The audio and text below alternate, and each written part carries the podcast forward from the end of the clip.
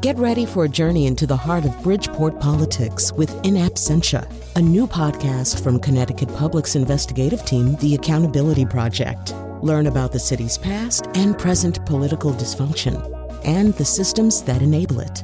Tune in wherever you get your podcasts. Funding provided by Robert Yeager and the Tau Foundation.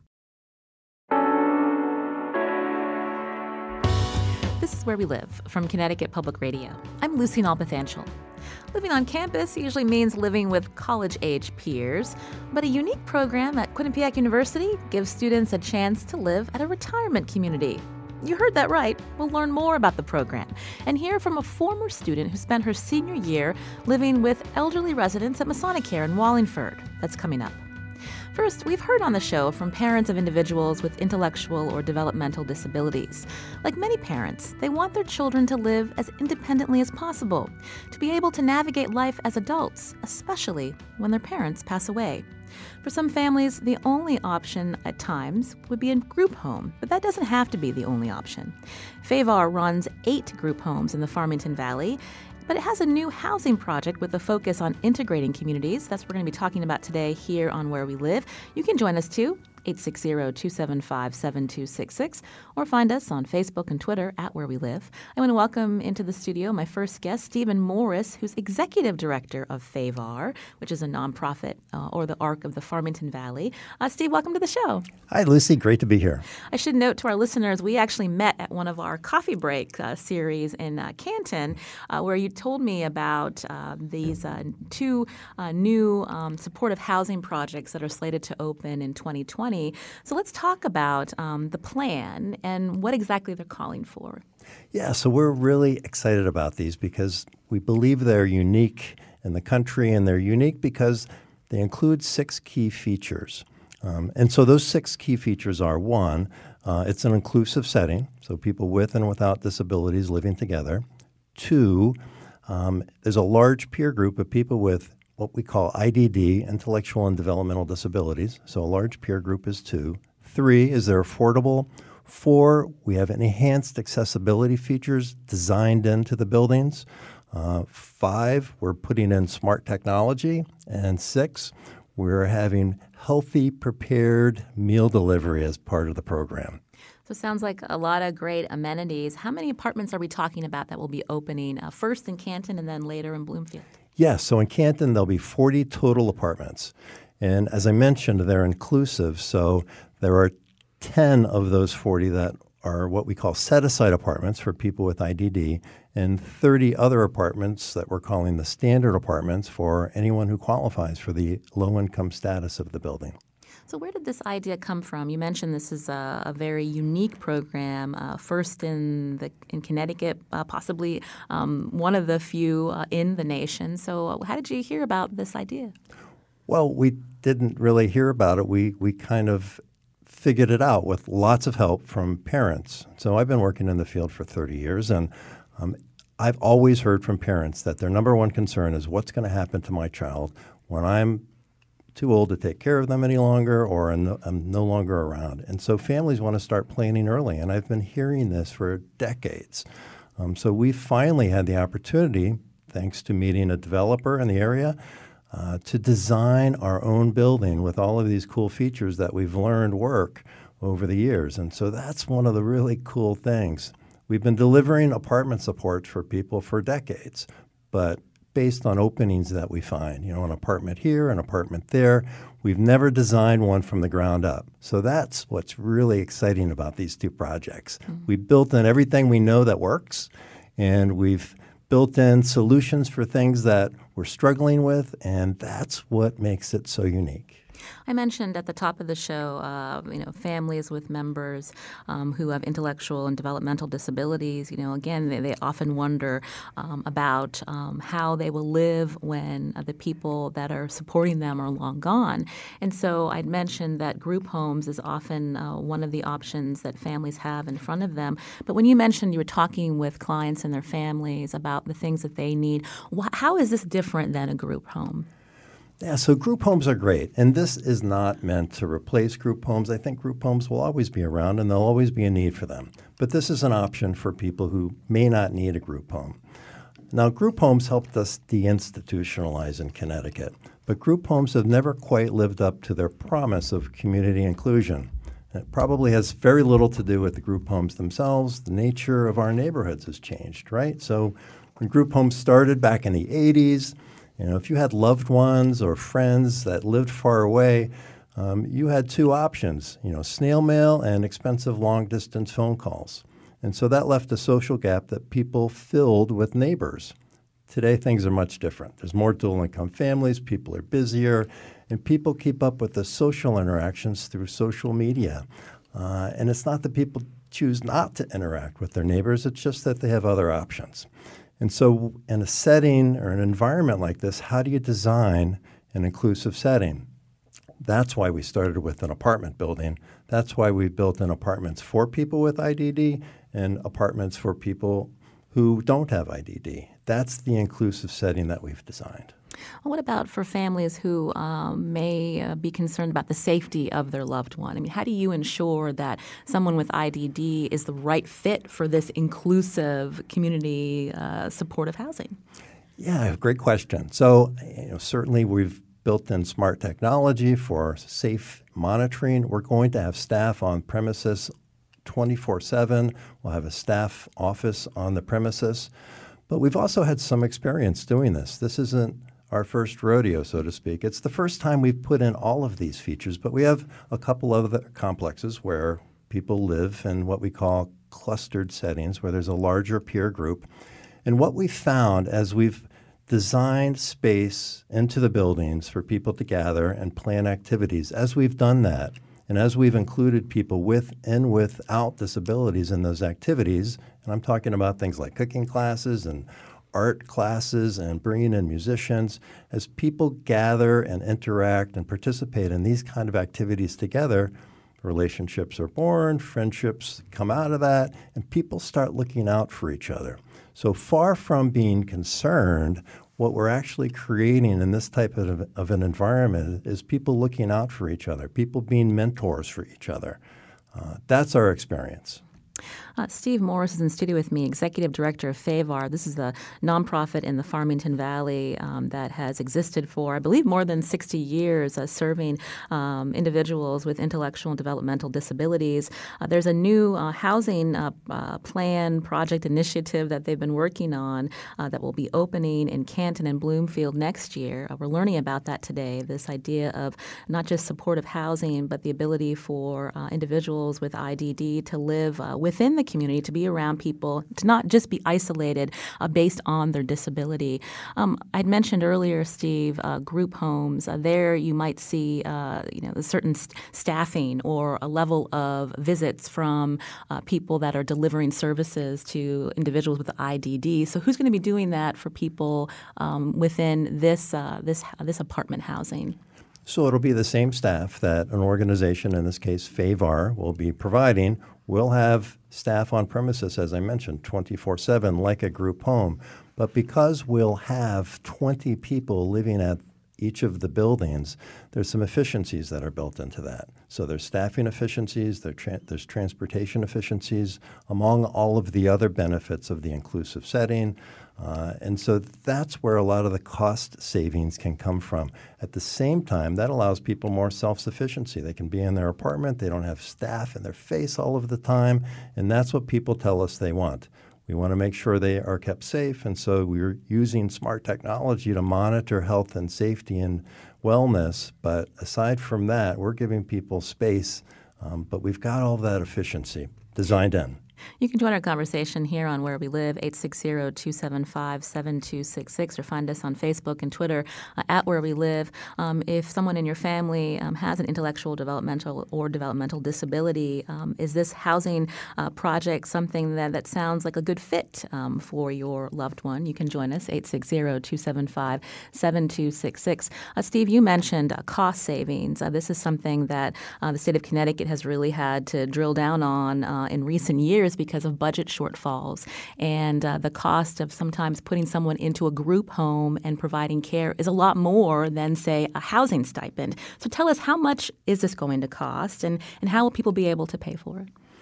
So, people that will live in the set aside apartments will be funded through the State Department of Developmental Services, or DDS. Now, in our experience at FAVARH, placing somebody in, in one of our group homes, you know, of average need, uh, costs about $124,000 a year. This new setting, that same person um, will cost about $47,000 a year greater independence, more inclusion. You know, we think it's better all around, and the cost savings is $77,000 a year per person um, for as long as they live there.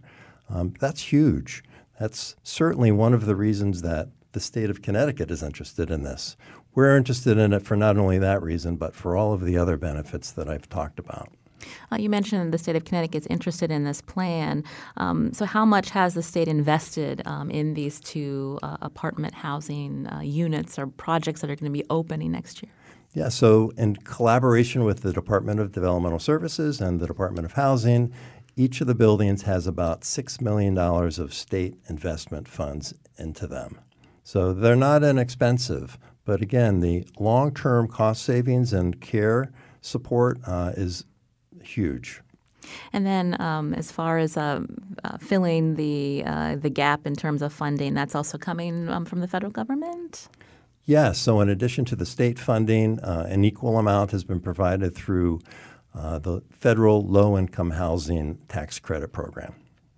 Uh, this is where we live. Uh, my guest, Steve Morris, executive director of FAVARH. Uh, we're learning about uh, these really interesting supportive housing uh, that's going to be opening up where uh, individuals with intellectual and developmental disabilities will be living with others. That could be millennials or seniors, um, not just um, isolating them in the community. You can join our conversation, 860 275 7266, or find us on Facebook and Twitter at Where We Live. And I'm curious why Canton and why Bloomfield. And when we hear about any type of housing that's coming up, whether it's supportive housing or uh, new units of any kind, sometimes people in the community don't want uh, that particular housing. So I'm curious how the the residents of Canton and Bloomfield reacted uh, to these projects.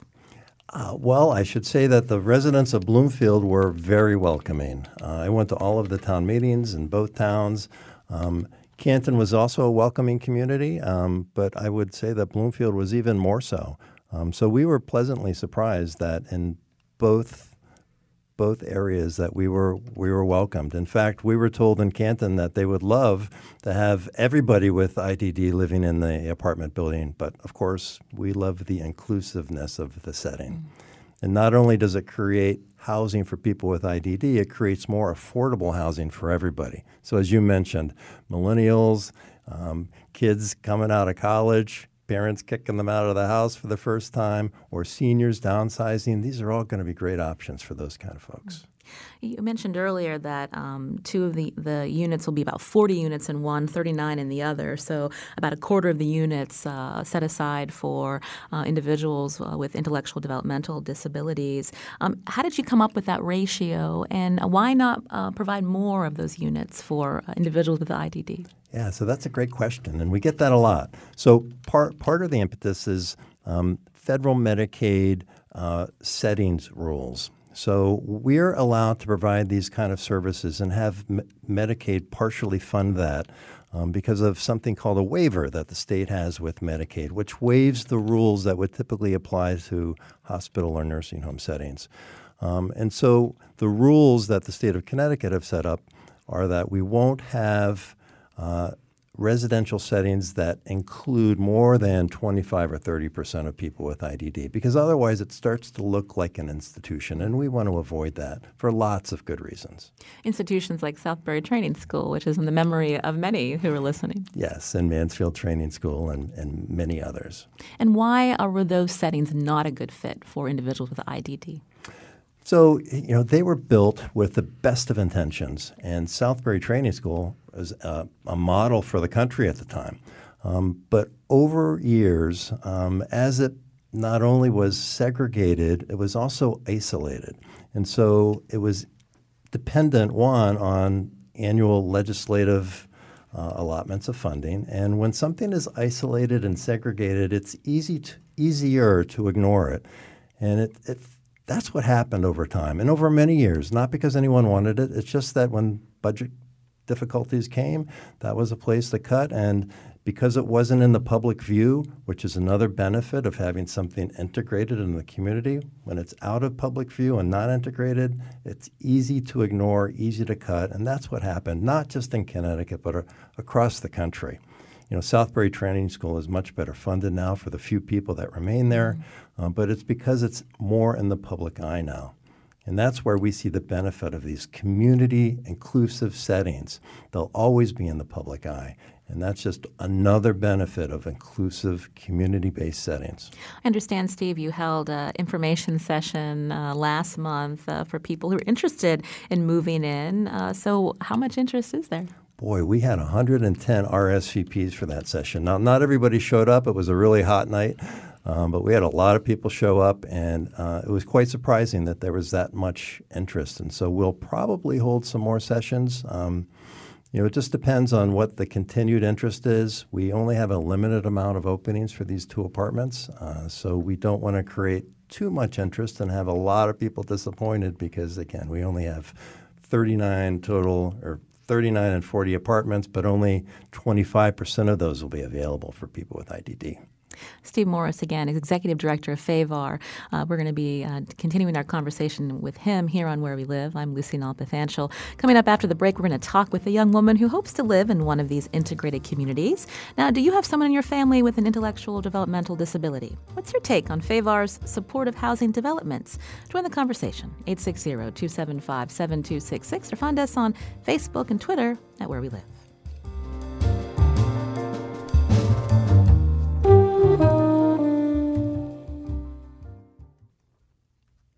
This is Where We Live from Connecticut Public Radio. I'm Lucy Nalpathanchel.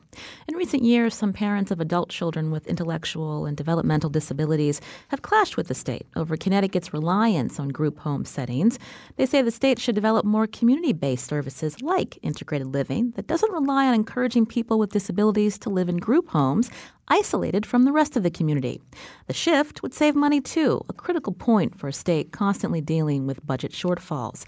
Now, in 2018, a multi state agency collaboration decided to invest $13 million into a unique supportive housing project slated to open in Canton and Bloomfield next year. It's a project led by FAVARH, a Canton nonprofit for people with intellectual and developmental disabilities. In studio with me is Steve Morris, who's, who's the executive director of FAVARH. And joining us now are two individuals. Uh, first up, Fran Traseski, who um, is the father of a young woman with an intellectual disability, and also uh, president of FAVARH's board of directors. Fran, welcome to our show. Thank you. It's nice to be here. And uh, sitting next to you is your daughter, Lauren uh, Traseski, a FAVARH client. Lauren, welcome to Where We Live. Thank you. So I'll start with you, uh, Fran. Um, again, you're a board member um, of FAVARH, but you also have a daughter who uh, receives services. So when you um, heard about uh, this initiative or just in being part of the conversations, what really drew you to the idea? So, Lucy, this is the uh, the next step, I think, in the evolution of housing for folks with intellectual disabilities. Um, if you think back over some of the history that I think Steve went over, you know, there are many, many brave and dedicated parents before me who worked very hard to set up organizations like FAVARH and uh, like the Bristol Adult Resource Center where I work, um, and um, and to to get folks into group homes and integrated into the school systems. Um, and for folks of, of my generation, breaking down the barriers to full inclusiveness is the next step in the evolution. And this housing project does exactly that. It takes young folks like my daughter uh, and allows them to move into integrated settings where they can be part of the community, where they can be independent to the extent possible, and you know where they can they can be a, just a, a vibrant part of, of a group of people who are some with intellectual disabilities, some without, uh, and have a wide range of friends and, and people to look out for them. Uh, we heard uh, Steve uh, mention that uh, one of the units will have 40 un- one of the apartment uh, buildings will have 40 units, the other 39, uh, a quarter of them designated for individuals with IDD. Lauren, you're actually hoping to secure one of the non-designated units. So, um, tell us about um, your journey in terms of when you realized that you were ready to live on your own. Um, when I was when I first heard about it, I was like man, I don't know if I really want to. And And now that I'm in a relationship, I I know what's gonna be like after that, you know. And I know I know right now I'm nervous. I'm scared. I'm I'm like everything. I'm I'm everything. I'm feeling a lot of emotions are flying around of me, you know, and I I hope that one day um, people will look at me or my boyfriend and say, "Hey, they're living on their own. I want to do it. You know, why can't I do it?" You know, and that's pretty much how I want people to look at themselves. They could do it. You know. Uh, Fran, what kind of conversations did you and your wife have with Lauren about this next step? You know, we've, we've been talking about a step like this with Lauren for several years now as, as she's matured and, and, and, and is really ready to take this kind of a step.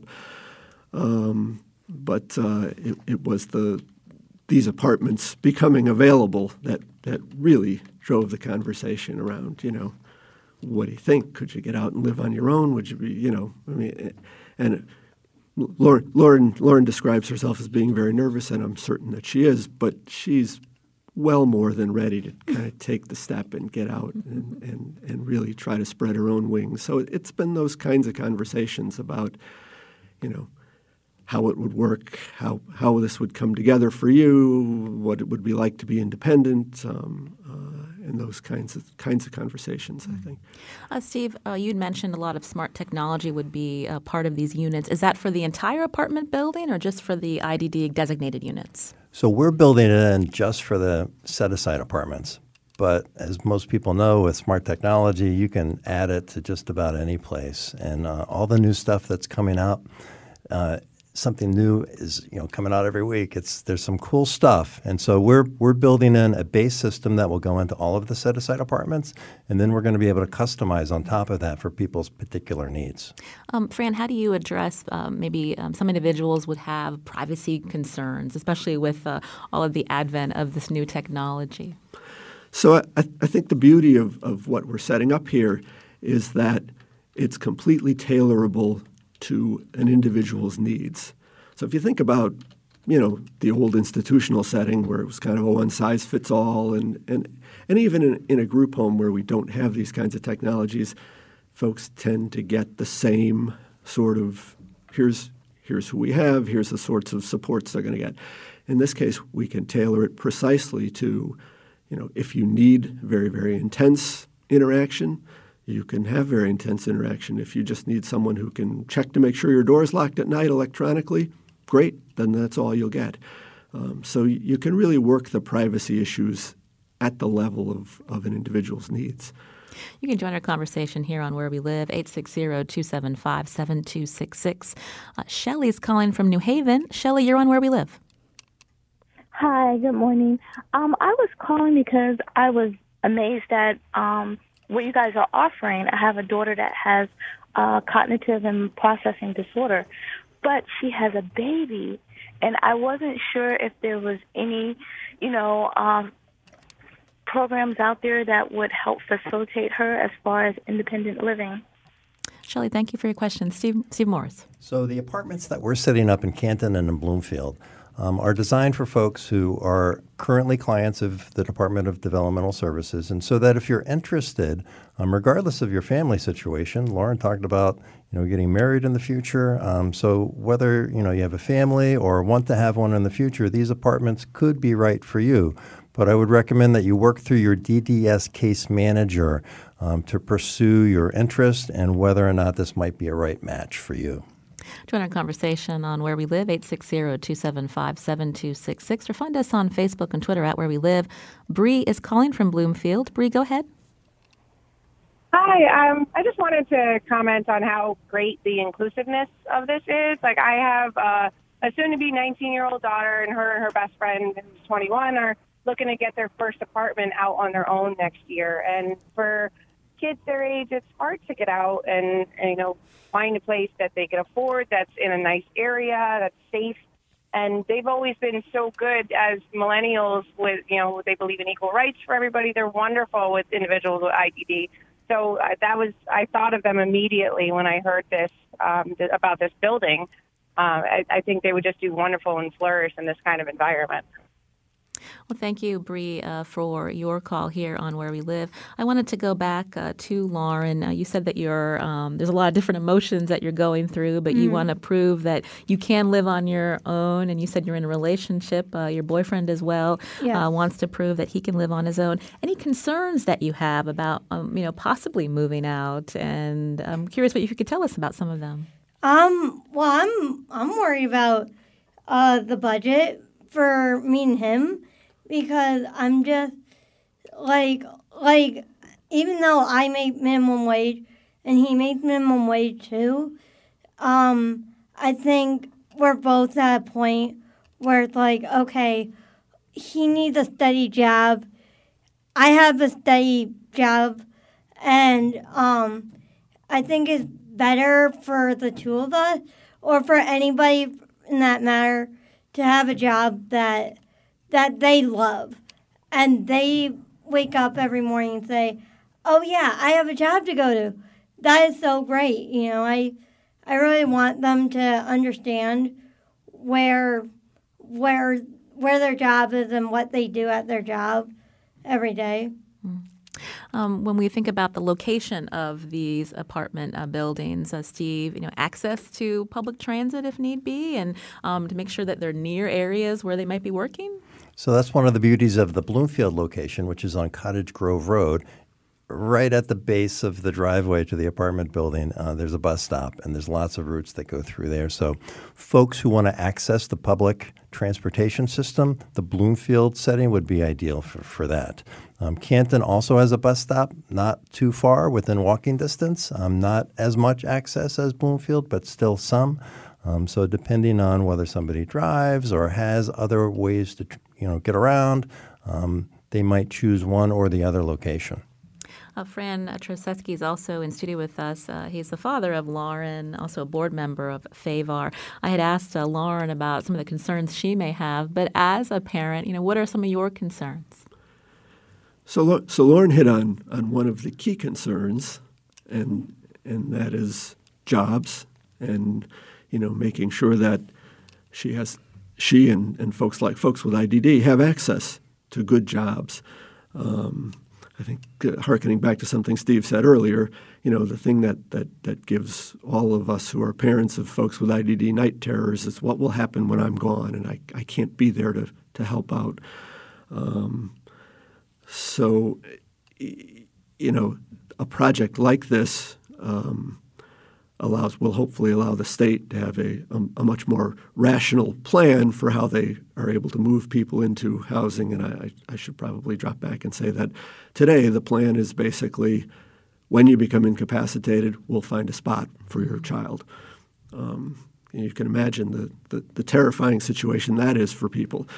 Uh, so we're hopeful that this project will, will spur much, many more projects like it and and allow the state to come up with sort of a more rational plan for how we move people into these kinds of facilities and, and get them independent and you know because it's affordable and and we can we can have many more apartments available um, that we can move down a path where there's just much more availability and, and a, much better plan. Mm.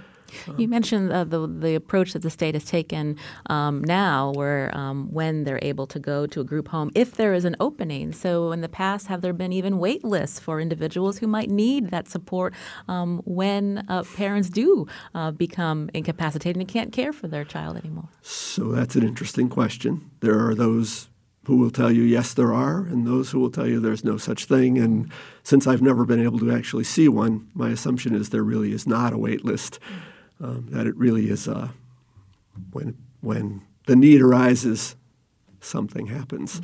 So, if a, a, a apartment uh, building like the ones that'll be opening in Canton and Bloomfield, if they weren't coming down the line, what would be some of the plans that, that you and your wife and Lauren have talked about for her uh, moving forward? So, yes. Yeah, so the next question would then be, you know, what affordable housing is out there? Um, Lauren, as she said earlier, makes minimum wage. Um, and and uh, so so there's there's a, a, a, limited capacity to move into a standard apartment for the long run. Um, so we you know we would have thought about and would look at other types of affordable housing, which are, as we know, very challenging in Connecticut and most of the country. I think right now, um, there's there's not a lot of options out there, honestly. You can join our conversation here on Where We Live, 860-275-7266. My in-studio guest, uh, Steve Morris, Executive Director of FAVARH, it's a nonprofit uh, in Canton, um, working for uh, many decades now uh, to help families and individuals with intellectual and developmental disabilities. Fran Trzaski, who you just heard from, is on the board, and he's the father of a young woman with an intellectual disability. Uh, Lauren, who's also with us here today, she's hoping to move into one of these non designated uh, units for um, in Canton and Bloomfield, again opening uh, next year. Um, I just wanted to uh, follow up with you, Fran, as we were talking about you know plans and conversations that um, your family has.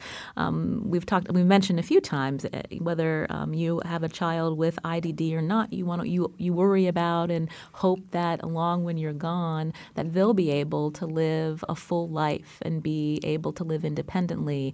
Uh, and I'm curious about the conversation conversations that you've had in your family about that time and, and who will be there to support Lauren?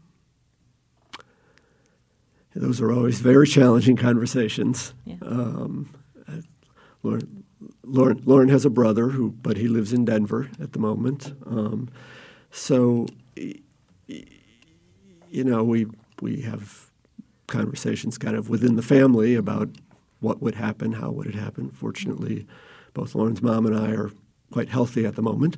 um, so so there haven't there haven't been any pressing issues. Yeah. But uh, it, you know it, it, it is the challenge, and to to a large degree, I think for many of us in the IDD community, what we really need are organizations like FAVARH, where you can you can you know have the kinds of apartments we're working on, for instance, and we can once we're gone know that that FAVARH will provide some of the services for our for our uh, our loved ones, and uh, and that you know other family members can look in and, and perhaps help them with with finances and things like that. But that that they have a relationship with an organization like FAVARH that can step in and, and really help. Uh, Steve Morris, you're executive director of FAVARH. So tell us how uh, FAVARH works with families to have those logistics in place, so to speak, so that they can have peace of mind. Well, I think the apartments are a good example of the way that it really should be done. So the apartments create an opportunity for folks of Lauren's age, young adults, to move into their own home and learn how to be independent. If you take the scenario that Fran presented, when parents are, are older and are incapacitated, their adult children are much older at that point, and moving them into an independent living situation at that point usually doesn't work out moving someone out when they're a young adult, um, when learning and, and they're at their peak, um, that's when we're all at our best. And that's when we can learn to kind of step it up. And we found that when we raise the bar for people, people do step up. And Lauren's proved that, and her friends have proved that. Uh, and, and jobs, she's recently moved to a much more independent job where she's making more money. Uh, we know that she's going to step it up when she moves into her first apartment. And one of the reasons she can do that is because she's still young and vibrant. And that's the time to make this happen. So that's what these apartments are designed for young people like Lauren and her friends um, who can really make the most of it and learn to be more independent and less dependent on state tax dollars. Uh, Lauren, how do you respond when you hear uh, Steve talk about you and your friends as, as being at a, a perfect time to make that move? Oh, um, well, I feel good I'm sure some of my friends around me feel good. I mean, I don't know very many people who are moving out of their parents' house, but whenever I hear that word independent living, I'm like, oh, I could do that. I mean, it's not that hard to really get out there and do things by them by ourselves. You know, and I worried that that transportation is not that great in my town. And um, so I'm like, what am I going to do? How am I going to get to the shops of of the Farmington Valley, or how am I going to get to the movie theaters or go to a restaurant? You know, that's the one thing I I worry about the most is how am I going to do it? You know, or who's going to provide that? You know. Um, before we uh, head into break, uh, Steve, I'm curious uh, when we think about the, the units and them being affordable, especially in a state like Connecticut, can you break down the costs for someone who will be moving into an IDD um, versus somebody who um, you're hoping that would be interested in, in living in this apartment building? What is the standard rent? Yeah, so so the standard rents uh, for both Bloomfield and Canton are about thousand dollars a month for the one bedrooms and about twelve or thirteen hundred for the two bedrooms, and that's a bit of a moving figure because it's based on you know federal low income housing tax credits and a basis which changes every year. Um, for the set aside apartments, however, um, the Department of Social Services in Connecticut has created rental assistance packages or RAPs. And so the individuals living in those set aside apartments will never pay more than one third of their adjusted total income for rent and utilities. And that's a sweet deal for them. Um, and that's guaranteed for at least 15 years and probably a lot longer. Um, so it, it's really going to be, these set aside apartments are really going to be a great thing for the people that move into them. Uh, have you heard from other states about these integrated communities? We're hearing from other states who are interested in hearing what we're doing. So I've been to Tennessee where I've talked about this. Um, we're invited and we'll be headed down to Charleston, South Carolina next week to talk at a national uh, conference for executive directors of the ARC uh, who want to hear about this. And as Fran mentioned earlier, we're not just doing this for the folks that we know in Connecticut. We hope that this can be replicated not only throughout Connecticut but across the country. Um, this isn't the final step, but it's certainly the next evolutionary step in what we think is community living, uh, and we want to share it. Uh, we've heard from some caller, um, some listeners who called in who are obviously their interest is piqued. Uh, when will you um, know uh, when uh, these apartments can be, um, I guess, divvied up, so to speak, from the applications, and when will they be opening specifically? So construction is a funny thing, and I'm learning a lot about it. Um, so as of today, the Canton project is um, projected to be completed in March of 2020, and the Bloomfield uh, project is a couple months behind that. But as we, any of us know have dealt with construction, that's a moving target. Um, so about 121 day, 120 days prior to the anticipated move-in date, as that gets closer, the applications for the standard apartments will be available to make, and there'll be a, a set date that you can make those. We're still a little too far away to say when that'll be. Um, for the set aside apartments, we're currently collecting applications. Um, we're getting referrals through the Department of Developmental Services. Um, there's lots of room left, and so I would encourage anyone who is uh, a member of DDS to talk to your case manager, um, make a referral for these apartments if it's something that interests you. Um, if you want to find out more, please contact us at FAVARH and we'll be happy to tell you more about it. And DDS is the Department of De- Developmental Services Correct, uh, yes. within the state of Connecticut. Well, I want to thank uh, Steve Morris again, Executive Director of FAVARH, for coming in. Also, uh, Fran Treseski and Lauren Treseski uh, talking about these integrated community apartment uh, housing uh, that will be opening up next year in Canton and Bloomfield. Thank you all for coming in today. Thank you. Thanks for having Thank us. Thank you.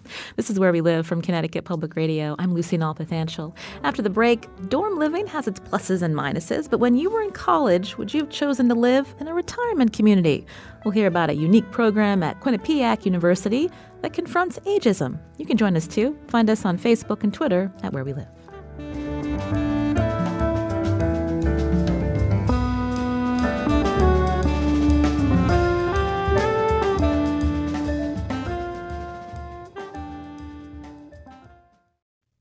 This is Where We Live from Connecticut Public Radio. I'm Lucy Nalpathanchel. Living on campus usually means living with college age peers, but a unique program at Quinnipiac University gives students a chance to live at a retirement community. Joining me now in studio to talk about Quinnipiac's Students in Residence program at Masonicare uh, is Laura Mutry, who's clinical assistant professor in social work at Quinnipiac. Laura, welcome to the show. Thank you, Lucy. I'll just have you sit a little bit closer to that microphone so our listeners can hear you well. And Victoria Kozar is also with us. She was one of the first students to participate in this unique program. Victoria, welcome to the show. Thank you for having me. So I'll start with you, Laura. It's an interesting idea. I'm just curious uh, where the idea came from. Okay, so um, the idea came from two very visionary women, one from Quinnipiac and one from Masonicare. Um, Erica DiFrancesco from Quinnipiac and Kelly Papa from Masonicare, who had this uh, exposure to a kind of similar idea of students living intergenerationally um, that they learned about and then decided they wanted to bring to fruition in our neighborhood. So, um, so is this something that has been is being seen in other campuses uh, in the country? So, in some different forms, I believe in Cleveland there was uh, there is where they sort of heard about the the project in Cleveland, where students from um, a uh, art school, music school, were living in a nursing home, and um, this is assisted living. So that's the unique part of this. Mm. And so the idea is uh, students would apply, and then one or two of them are then assigned or uh, given a, a, a living space at Masonicare in Wallingford. Yes, so Masonicare okay. um, provides the space and the and meals and the opportunity to bring a gift to bring service and to live intergenerationally with their um, residents and to create relationships that otherwise I think might not happen. Um, and I think that's the that's the lovely part of it is the relationships that are formed. Mm-hmm. Students do provide service through the gift that they bring, whether it's a musical instrument or uh, art or whatever they feel that they can contribute to the community there. But I think the that Tia will agree that it, it is these relationships that are so important and living naturally intergenerationally. So, Victoria, you applied for uh, this uh, program. I'm curious that you were a senior uh, at the yes. time. So, what about this uh, interested you? Why, why live on a retirement community? Well, I've always been told that I'm a little bit of an old soul. And actually, that year I was teaching water aerobics to a group of older women. and I found that I had so much more in common with them. Uh, I had done the dorm life, and an opportunity like this I thought was so enriching to my education, specifically with my interests in pursuing medicine. I thought, what a great way to get to know the people that I want to serve. So, uh, when you uh, were accepted into the program, you got living space at Masonicare in Wallingford. Again, this is an assisted living community. Yes. Um, so, what was that like? What was your room like? How often did you engage with the residents there? So, I will say it's probably nicer than any dorm that I've ever seen. uh, I had neighbors on either side that were of assisted living um, residents you know, they'd always check in on me, making sure I ate my meals, uh, made sure I wasn't staying out too late. Um, but I spent more time there than I think I anticipated. Uh, every morning I had breakfast with the same group of ladies who were kind of in my neighborhood, um, my wing of the area. Uh, to even all of my dinners too, kind of debriefing. They'd ask how my day was. I asked what they did. Uh, and then we did uh, different group activities. So I ran a baking group, which ended up kind of being a ladies' club, uh, jewelry making, and a few other other groups, as well as bringing my friends from college in. We did bingo more Saturdays, and I think we went out. so, what's the reaction from your peers at the time? You mentioned you brought in some of your college age friends. So, what was their impression? I think they were more excited than I was sometimes. When they heard what was going on or and the experiences that I had, they wanted kind of their own taste of Masonicare. Uh, which is part of the reason why I founded the organization at Quinnipiac, Old Friends Anew, that could bring college students into Masonicare, even for a brief period of time, partnering them with uh, residents there so they could get those relationships as well. So, uh, uh, Laura, obviously the, the students are learning from uh, these residents at Masonicare, but what are, the, what are some of the benefits that we know uh, where we're talking about um, elderly residents, what it's like, why there's an importance to have intergenerational living instead of being isolated uh, into specific age groups? Well, I think you're hitting on one of the benefits is that social isolation can be a problem, um, loneliness.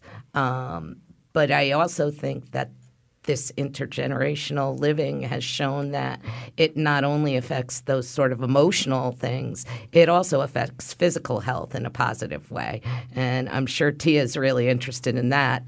Anything from diabetes blood pressure, even certain forms of cancer can be improved by having less isolation, less loneliness, and this intergenerational, really natural way of living with others that are so you're not isolated in sort of a segregated way by age. Mm-hmm. Uh, Victoria, you mentioned that you had an interest in the medical uh, profession uh, when you uh, were picked to be part of this uh, Students in Residence program.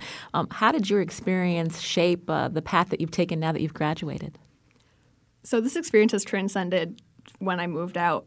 I think every aspect of my life has really taken a turn um, because of this experience. I always wanted medicine, but seeing the needs and really getting to know the residents at Masonic has made me interested in geriatrics, as well as seeing the cognitive decline that I saw during the time there. I currently uh, work as a dementia program coordinator at Wilton Meadows because I want to serve those residents like the friends that I made at Masonic Mm. You mentioned a cognitive decline, so you were seeing uh, residents, um, some of them um, um, starting symptoms of dementia? Yeah, and also um, within the assisted living community, there's also a memory care area, which mm-hmm. I did like to spend some time in. And I saw some of my neighbors have to move, unfortunately, to to that mm. to meet their needs. Um, and I realized I didn't really have the tools to cope with that, and I didn't have the resources to really know what to do. And I kind of threw myself into the field. I, I, work with Alzheimer's Association now as well, advocating uh, because I want to make sure that these residents, um, people who don't always have a voice or an advocate, you know, they can be mm-hmm. taken care of as well. Have you kept in touch with some of those uh, girlfriends that you that you met? Uh, Beth is still one of my best friends. Uh, I visit her almost every week. Mm-hmm. Um, she's been so, she's played such a huge role in my life. Uh, she was at my graduation. Um, throughout all of the milestones in my life, she was one of the first people to meet my current boyfriend. She is she is my best friend despite our age, we have so much in common, and she's such a wonderful woman. Again, uh, Victoria Kozar was one of the first students to participate in this Quinnipiac University Masonicare Students in Residence program. Laura, just a couple minutes left. Um, how many students have been selected to participate in this year? So there are two students who will be participating, and one of them has been uh, kind of the has followed in Victoria's footsteps and is uh, the coordinator of the Old Friends and New program. So she's been very, very active in working with on against ageism, and that's another piece of this whole thing, as you mentioned earlier. That part of this relationship that Quinnipiac and Masonicare have is to both create a workforce for the ever increasing aging population, as well as to fight the idea of ageism in our society. So, mm-hmm. and so the uh, fourth year of the Students in Residence program. So you've had uh, quite a variety of students uh, and what uh, disciplines they're interested in, in going into after college. Yes. So it's not just for specific disciplines. So I believe there's been an MBA student, a Master's in Business Administration student. Um, there have been occupational therapy students. Tia was a health sciences major. Um, a law student was there last year. So, really, across the boards, it's not just for people who are interested in healthcare with the aging population. It's more about, like I said, the relationships. Yeah. Well, Laura Mutry, who's clinical assistant professor in social work at Quinnipiac University, thanks for coming in today. Thank you, Lucy. Uh, we should note that Masonicare is one of the underwriters here at Connecticut Public Radio. I also want to thank Victoria Kozar, uh, one of the first students to participate in this unique uh, program, uh, who joined us, uh, a Quinnipiac graduate. Uh, Victoria, thank you. Thank you for having me. today's show produced by senior producer Lydia Brown. thanks to Katie Tolarski, who was on our board today. And I'm Lucy Nalpathanchel. As always, thanks for listening.